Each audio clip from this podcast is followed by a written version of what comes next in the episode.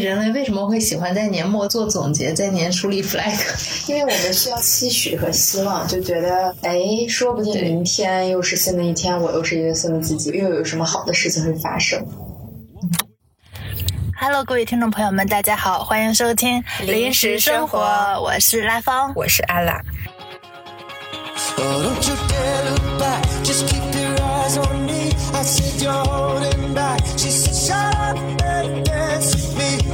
我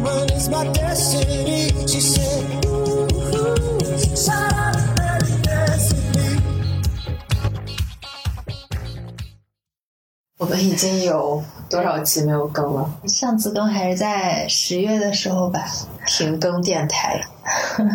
我觉得就是无论你有多少存货，它总是发的特别快。对，现在我们两个连怎么开麦都忘记了。我觉得我们得把我们的咳嗽声剪掉。疫情时期的问候啊，阳过了吗？阳过了。阳康了吗？阳康了。你多少天了？得有个快两周了吧？我也快两周了，按理说应该是快。后遗症还没好，对，还会咳嗽。嗯，我就是有点担心长期新冠，因为会有乏力啊什么之类的症状，我觉得就挺惨的。对，但是更惨的是，昨天我去见一个朋友，然后他的同事去世了，才三十岁。是因为新冠吗？嗯，我觉得这个东西最可怕的就是对一些抵抗力弱的还有老年人伤害还挺大的。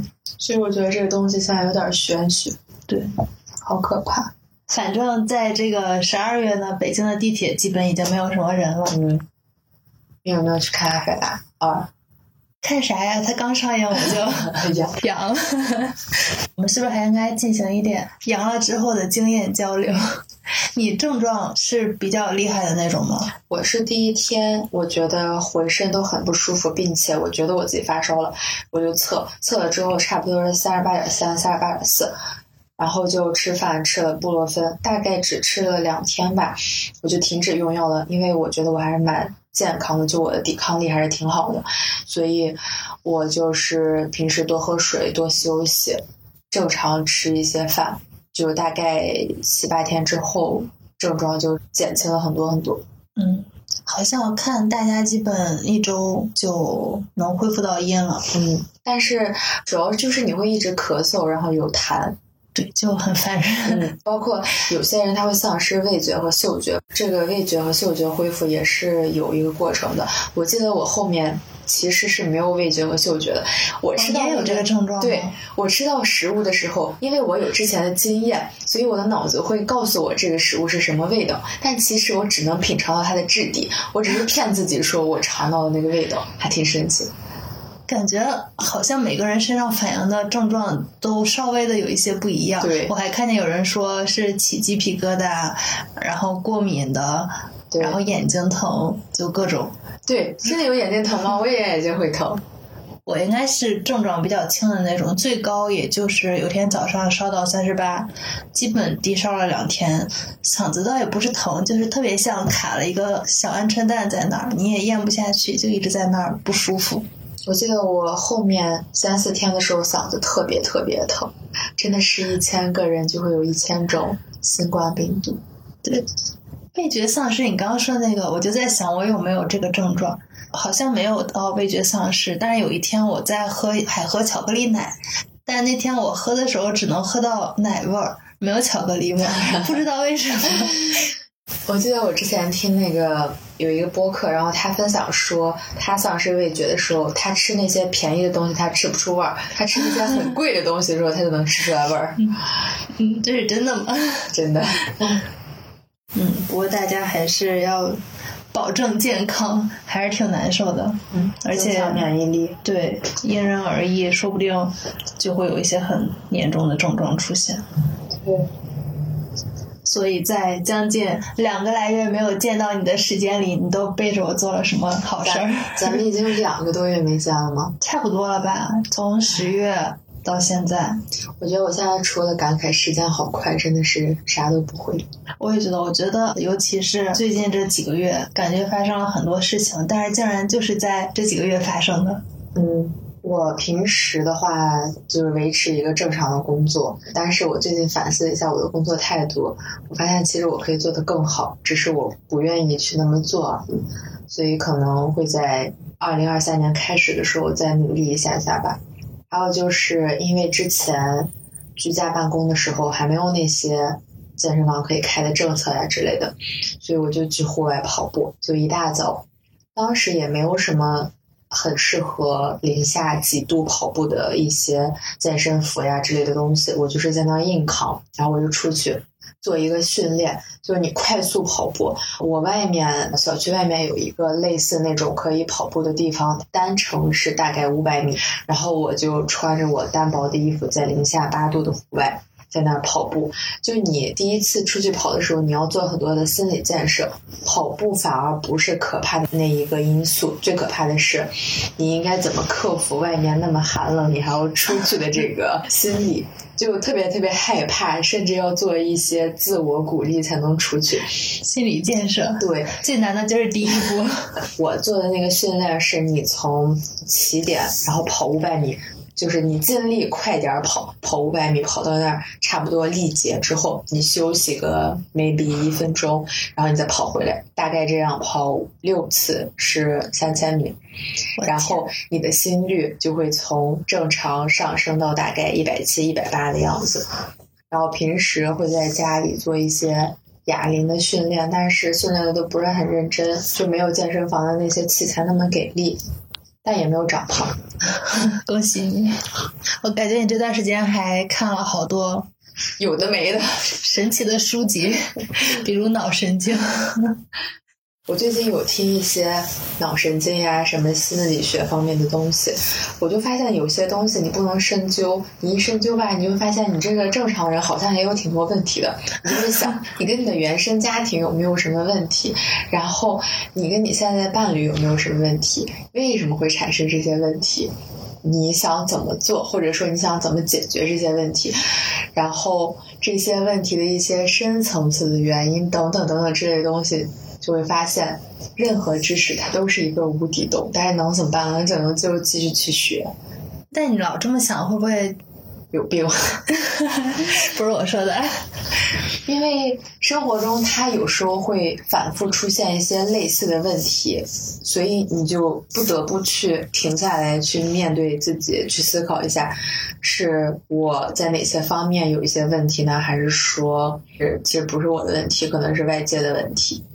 反思是好事儿，但是我觉得你有时候这个状况属于过度反思，也有可能。我觉得恰恰是因为，比如说你学了一些东西之后，好像打开了你的一扇门，然后你就开始探索这个事情，你就会发现，确实我是有一些这个问题、那个疑虑，但是你又没有有很深刻的知识，或者说你没有去寻求一些专业的帮助，你就会。觉得说，那我可能还是需要学更多的一些东西来解决我的一些疑虑呀、困惑呀之类的。嗯，毕竟现在也没有什么娱乐生活。嗯，也算是给自己找个事情做吧。可能现在学的这些乱七八糟的东西会有一些帮助。嗯，我跟大家 update 一下我的现状。是，大概就在十月的时候吧，突然也不是突然，反正就是裸辞了。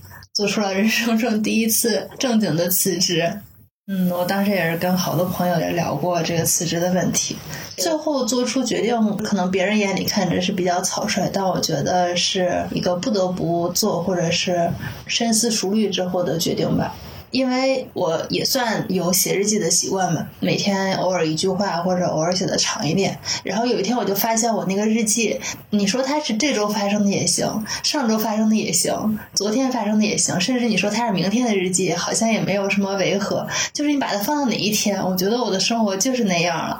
嗯，然后发现这个事情之后，我就觉得不对劲，我好像不能再继续做这个工作，应该就是到那个时间。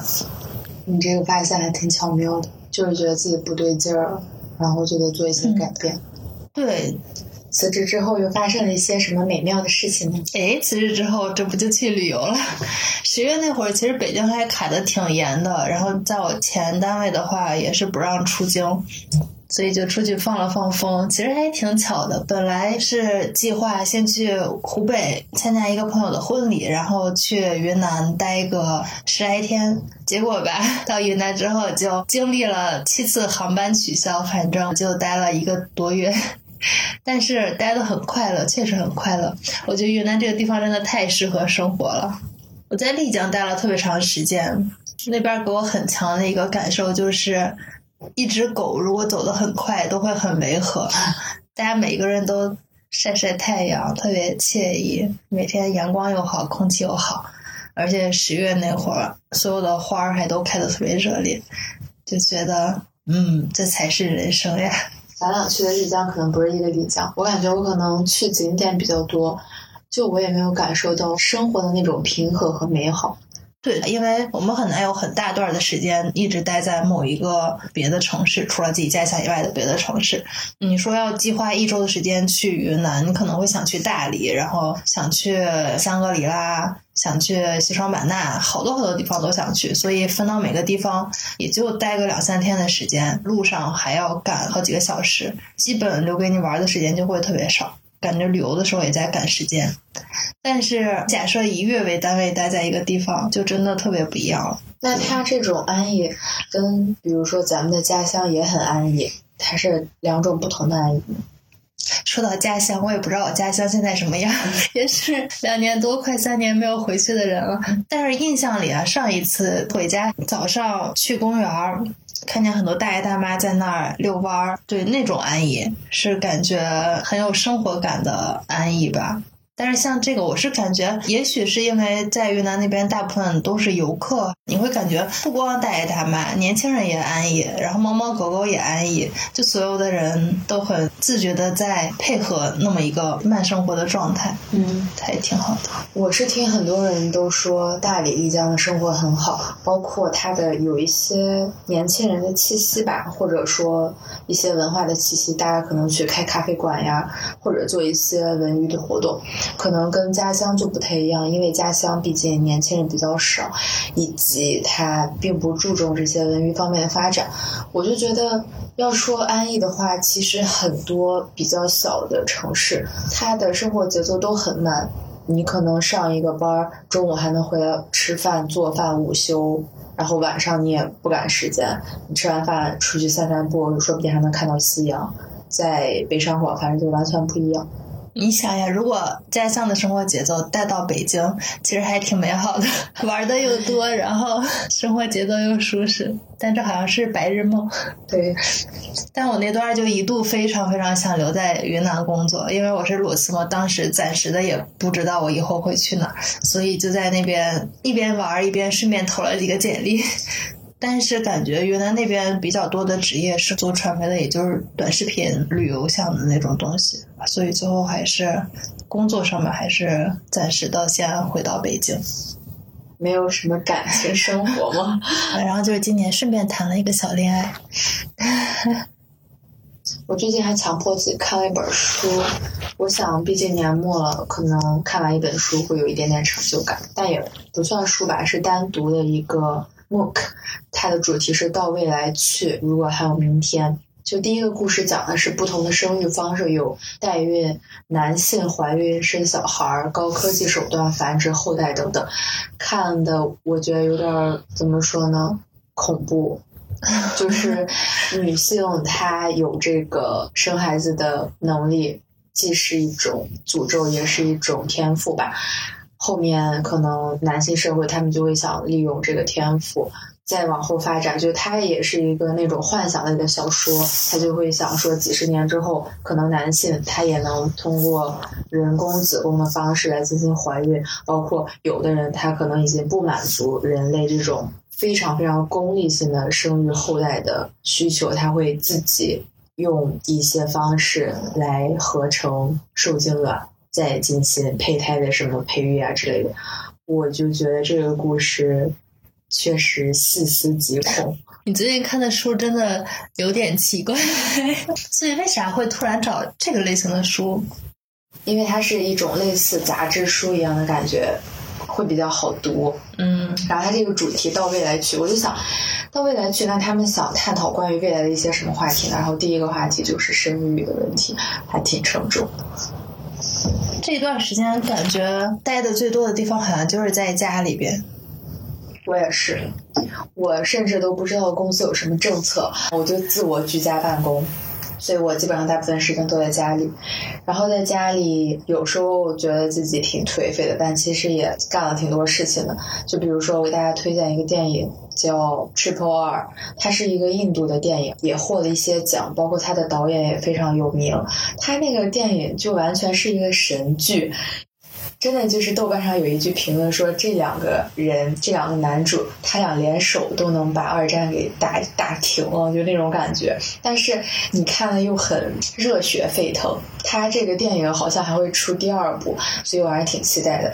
这也是我第一次，就是很久没有看一个外国片儿，就除了那种好莱坞呀、英语片儿那种另外一个国家的片子，所以我觉得这个片子给我的印象还挺深刻的。你是在家电脑看的？对，请大家上 Netflix。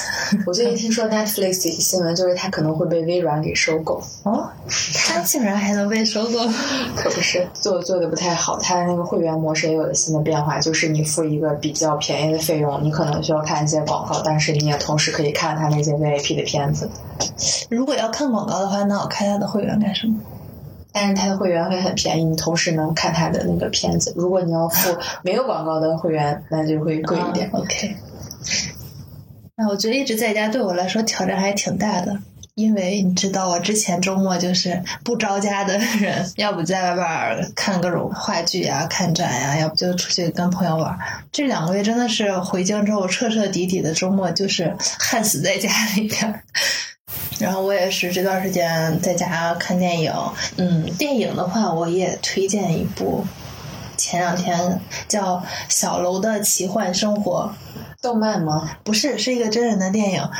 我也不记得是什么情况下看到了这部电影的推荐，当时有几帧截图，就觉得那个画面特别美，是那种糖果色，然后各种场景的布局特别好看，就说我要去看一下这部电影。是哪个国家片子？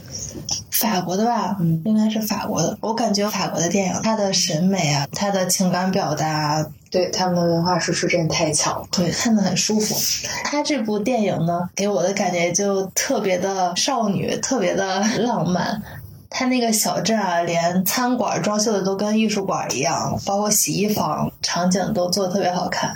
女主的那个生活状态，然后它有好多比较复古的小东西，特别好玩儿。看的时候我就啊，我也想要，我也想要，对，非常充满天马行空想象的一部电影吧。我当时看完之后还上淘宝搜了女主的一套床单，竟然真的有，但是好贵呀、你为什么会有那么多精力，就是每周出去玩呢？周末难道不需要休息一下，平复一下工作带来的伤害吗？哎，我爱工作，工作没有伤害。那我也不能理解为啥有人那么宅，就是能一直待在家里待到世界末日，所以其实你是需要 这是两种状态，对。所以你是需要去外面接受一些新鲜的事物，就对是外界给你能量的那种人。那你是不是一个外向的人？你觉得我是吗？我觉得你还挺外向的。跟朋友应该还行，但跟陌生人就不太外向。嗯嗯，我是一个人出去也行，不一定非要跟人玩。那今年就已经到十二月月底了，你有没有什么还想要在今年这个时间段内完成的事情，或者是想要在今年告别的一些事情？嗯，就我刚刚有讲说我在看单独的他那个杂志书，想在今年看完，对，多完成一本看完书的 KPI。然后工作其实也有一些，因为毕竟我们是做内容，你休息的时候你也要提前把那个内容赶出来。可能你要想这个元旦呀、跨年呀，要做一些什么样的内容会更有新意，所以在工作上可能会多花点心思。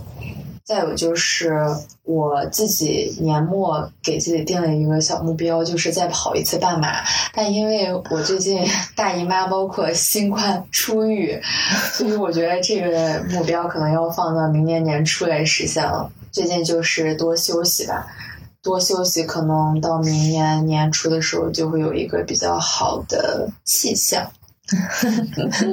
哎，对比起来，我这就肤浅好多呀。我想快乐堂食一次。嗯，最近还没有去堂食吗？我已经堂食了好几次了。我没有哎，我十二月就堂食了一次，十一月好像也没怎么在外边吃饭。而且我发现一个很有意思的事情，就是大家都心知肚明，可能你隔壁桌或者你遇到的滴滴司机，或者甚至给你端菜的那个服务员，他可能刚刚阳康，然后大家呢就会憋着。咳嗽的那个劲儿，一听，哎，我的乘客或者说我的顾客他好像没有咳嗽，那我也就忍一下。对，然后有的人他会小心翼翼的问你，哎，你阳过了吗？然后当你说你阳过的时候，他也就会放心的告诉你，哦，我也阳过了。现在没有阳的就已经是什么决赛圈选手。不过刚刚阳康的时候说抵抗力还是蛮弱的，所以这段时间也还是注意休息吧。嗯，我觉得估计也悬了，这周能堂食，可能也躺不了，还是在家约饭。为啥呀？因为我的朋友还没有 还没有阳过，外面的世界太危险了。那你有没有想要告别的事情？其实就已经告别完了吧，上一份工作应该就算告别了。还挺好的，其实我还是很喜欢我之前的同事们，然后离职之后，大家也还都是挺不错的朋友吧。可能之后也会出来约个小酒呀，聊聊天呀什么的，我觉得也蛮好的。嗯，那还确实挺好。嗯，我们在录播客之前，我也有和拉芳聊说，我最近在有思考自己呀、原生家庭啊，就是这些所谓的老生常谈的话题，所以我希望能告别一个很情绪化的自己吧。就也不是说你告别你立马就不情绪化，但是当我意识到这个问题的时候，那我下一次有这样的情绪，好的也好，或者说一些比较激动的情绪的时候，那我就能意识到这个问题，那慢慢的就会更了解自己，看见更多的自己，所以也会在这些问题上做一些改变和提升吧。嗯，其实我觉得你也没有很情绪化，我也觉得。那来分享一下这一年你快乐的事情吧。有快乐的事情吗？十二个月总得有一件吧。我觉得快乐的事情就是和父母的关系有所提升。有时候你是需要去打破一些东西，或者你很用力的做一些反弹，然后你会得到一些比较好的结果。就十月份的时候，我们有一些比较激烈的争吵，你也通过那些争吵会说出一些自己的真心话。嗯，包括我忘记是在哪看了，他会说一个现象，就是当你在一段恋爱中的时候，你和你父母的关系可能会疏远。因为你的聚焦、你的精力可能都在你这个恋爱的关系上面，但是当你这段恋爱出现问题，然后你反而就会又去寻找你的父母，哪怕是安慰也好，或者依靠也好，你跟你的父母的关系又会亲近起来，又会好起来。所以我觉得十月份，包括之前的几个月，可能跟我父母的关系确实有一些改善。所以你妈终于听见了你的声音，算是听见了，但也有一种可能就是她。妥协了，我觉得。哎，那你嗯认不认同一个说法，就是可能父母更爱你，所以他们最后总是会妥协的那一方。然后我们可能更自私，就子女更自私，所以会更坚持。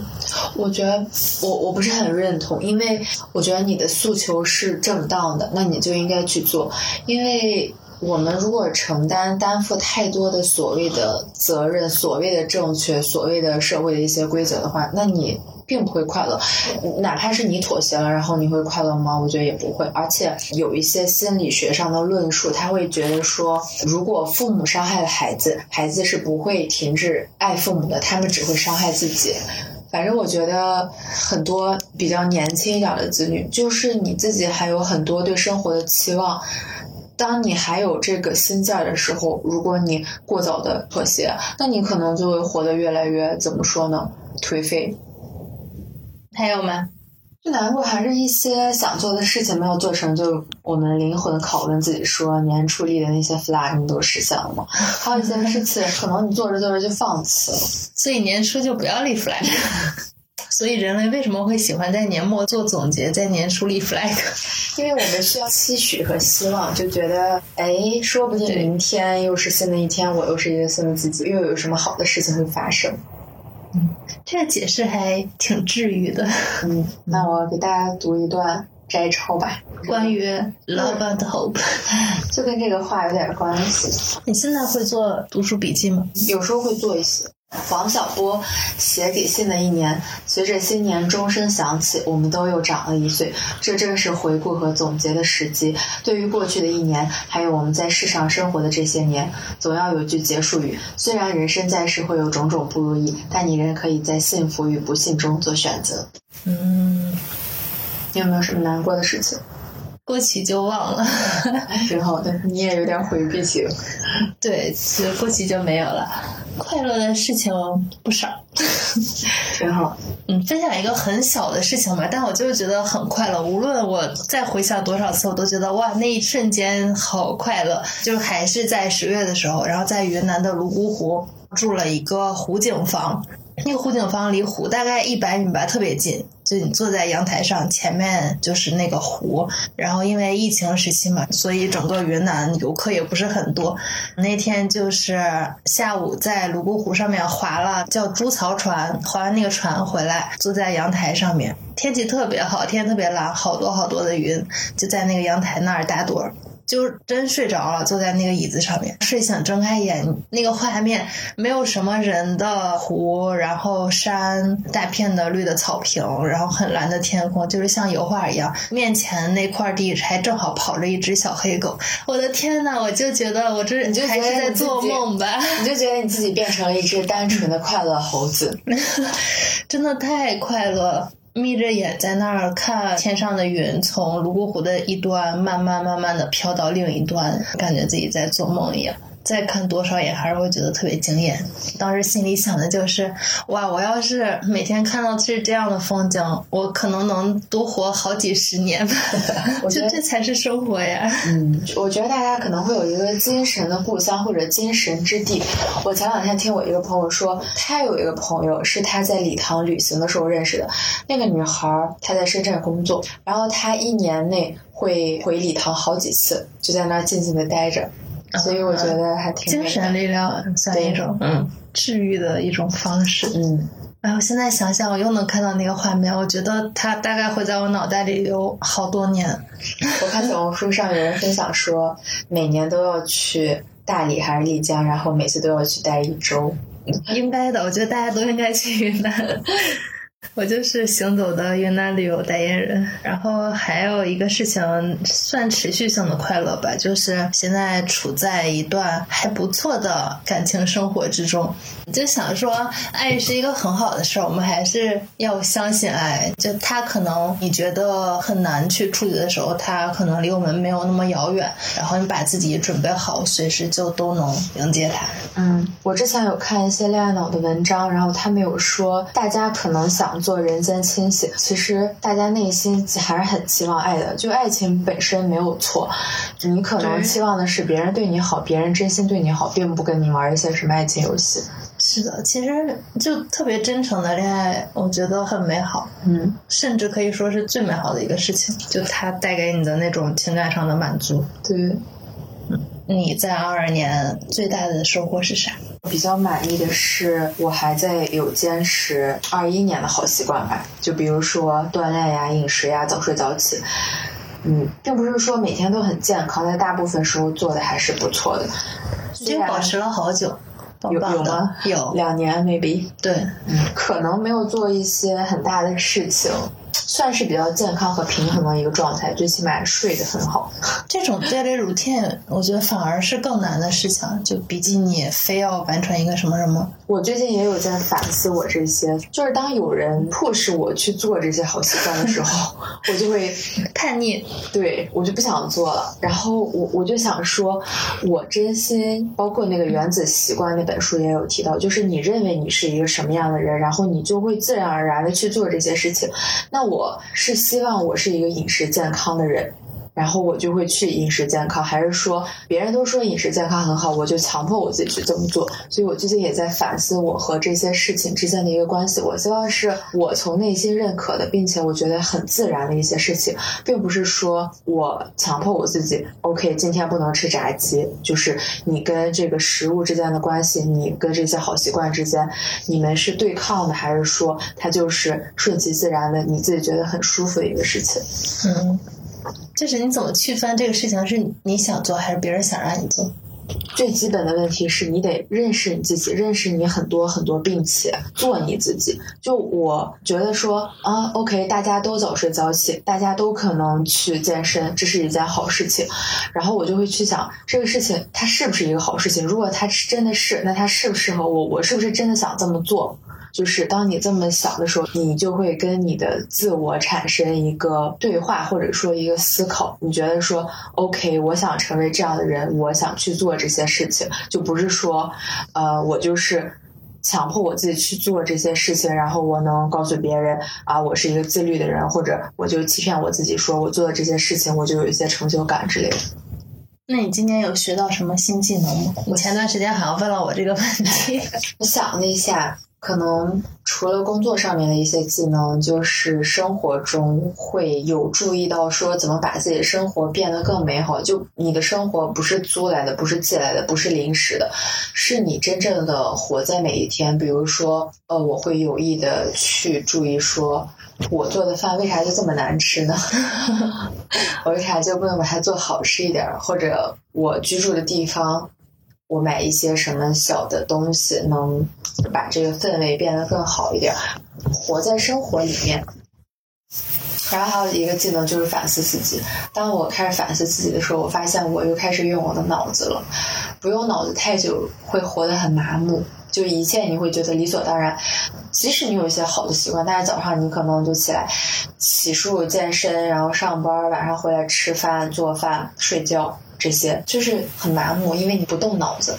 嗯嗯，你这一年最满意的是什么？情绪管理吧，这就是对各种好的情绪、不好的情绪、emo 的情绪，而能够很快的去平衡它们，然后不会太沉浸在其中某一个情绪。我觉得这个还挺大的一个进步吧。对，是一个往成熟了走的状态吧。会不会觉得变老了？这就要到 二十五岁的拷问。你有年龄焦虑吗？我有的。哪方面？就很多方面。我会觉得说，如果以前我会有很多的时间去体验不同的事情，就所谓的浪费时间，你可以去旅行，或者你就在那待着发呆。但是现在就会有一些紧迫感，因为。当你在认真的去做一些事情的时候，你会期盼说有一些成果，有一些反馈，所以会有一点点焦虑。而且，当人变老的时候，你的体力和精力可能就会相对的慢慢的变差。一些体育项目也好，或者说人身体机能上的变化，你的皱纹增多，我我会我还没有能到能欣赏有一些变老的迹象的出现。对，所以我还有点 struggle 这个事情。虽然我现在也没有很老，我觉得我很焦虑，或者说会有点担心的是，我怕随着年龄的增长，我可能对生活的状态会改变，比如说会失去勇气啊，或者是失去热爱生活的心态呀。我很害怕这个状态是改变的，但是目前还没有。我也希望不会，可能还不够老。天呐。最后，我们来分享一个今年写过的备忘录，或者是发过的动态吧。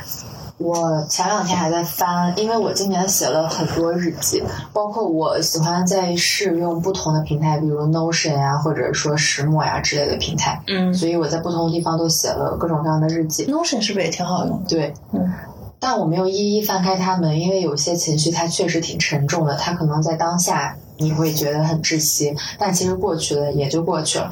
只要你不刻意的回到那个情境中，你不刻意的一遍一遍又体味那个细节的话，就还好一点。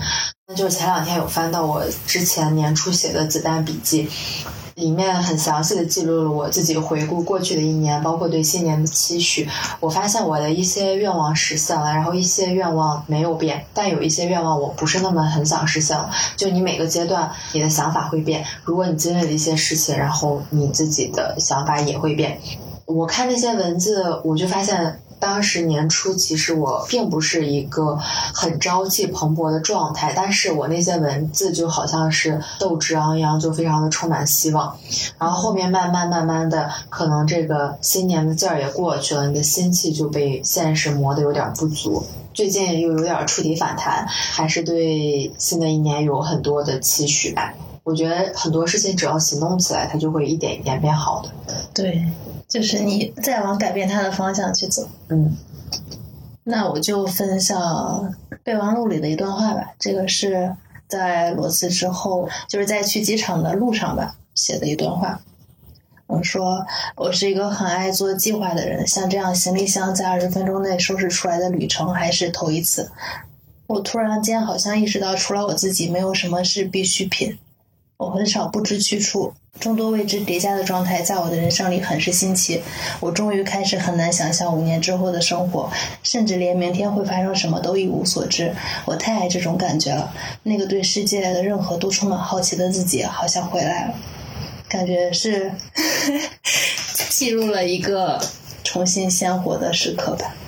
现在疫情放开了，明年终于大家都可以正常的旅游了。Maybe，就想想还是挺快乐的。就周末来一个短途旅游。那要不要分享一些二零二三年比较期待的事情？哎呀，二三年我现在都不敢立 flag。我最期待的还是希望能多一点事业自信吧。现在就是也在做自己非常喜爱的事情，会希望能够变得更加的 professional 一点，然后完成一个在职场上的自我成长吧，成为一个更有能力，然后有更多作品的人。嗯，然后就是多多旅行，如果可以的话。嗯，你呢？我先说一些虚的，就是我还是希望能更独立，然后更爱自己，看见更多的自己，就是更多的做自己吧。嗯。然后还有希望明年出国旅行，先把护照那个什么 更新一下，可以的。嗯。那鞭策一下呗，明年我们的节目要做一些什么样的内容？其实和今年有一些目标还是一样的，就是请一些我们觉得可能很难 reach 到的一些人，就很想跟他们对话。对，再一个，我们会希望邀请一些不同行业或者是他们的生活经历跟我们比较不一样的人，然后来做一些分享吧，让我们看见一些有趣一点的事情。嗯，我觉得一开始我们做的主题都比较泛，可能各个方向都有尝试，然后后面慢慢我们就是请了一些世界各地的朋友来分享他们的故事。我觉得反响是挺好的，因为这些故事都挺不错的，包括我们也联系到很多以前的朋友之类的。但今年我们对一些社会话题或者说一些议题的讨论有所变少，明年我们要不要增加一些？所以计划搞起来，互相监督好吗？这两个月也是就因为各种事情吧，就是旅游的旅游，然后新冠的新冠，我们就再接再厉吧。好的，祝大家新年快乐！新年快乐！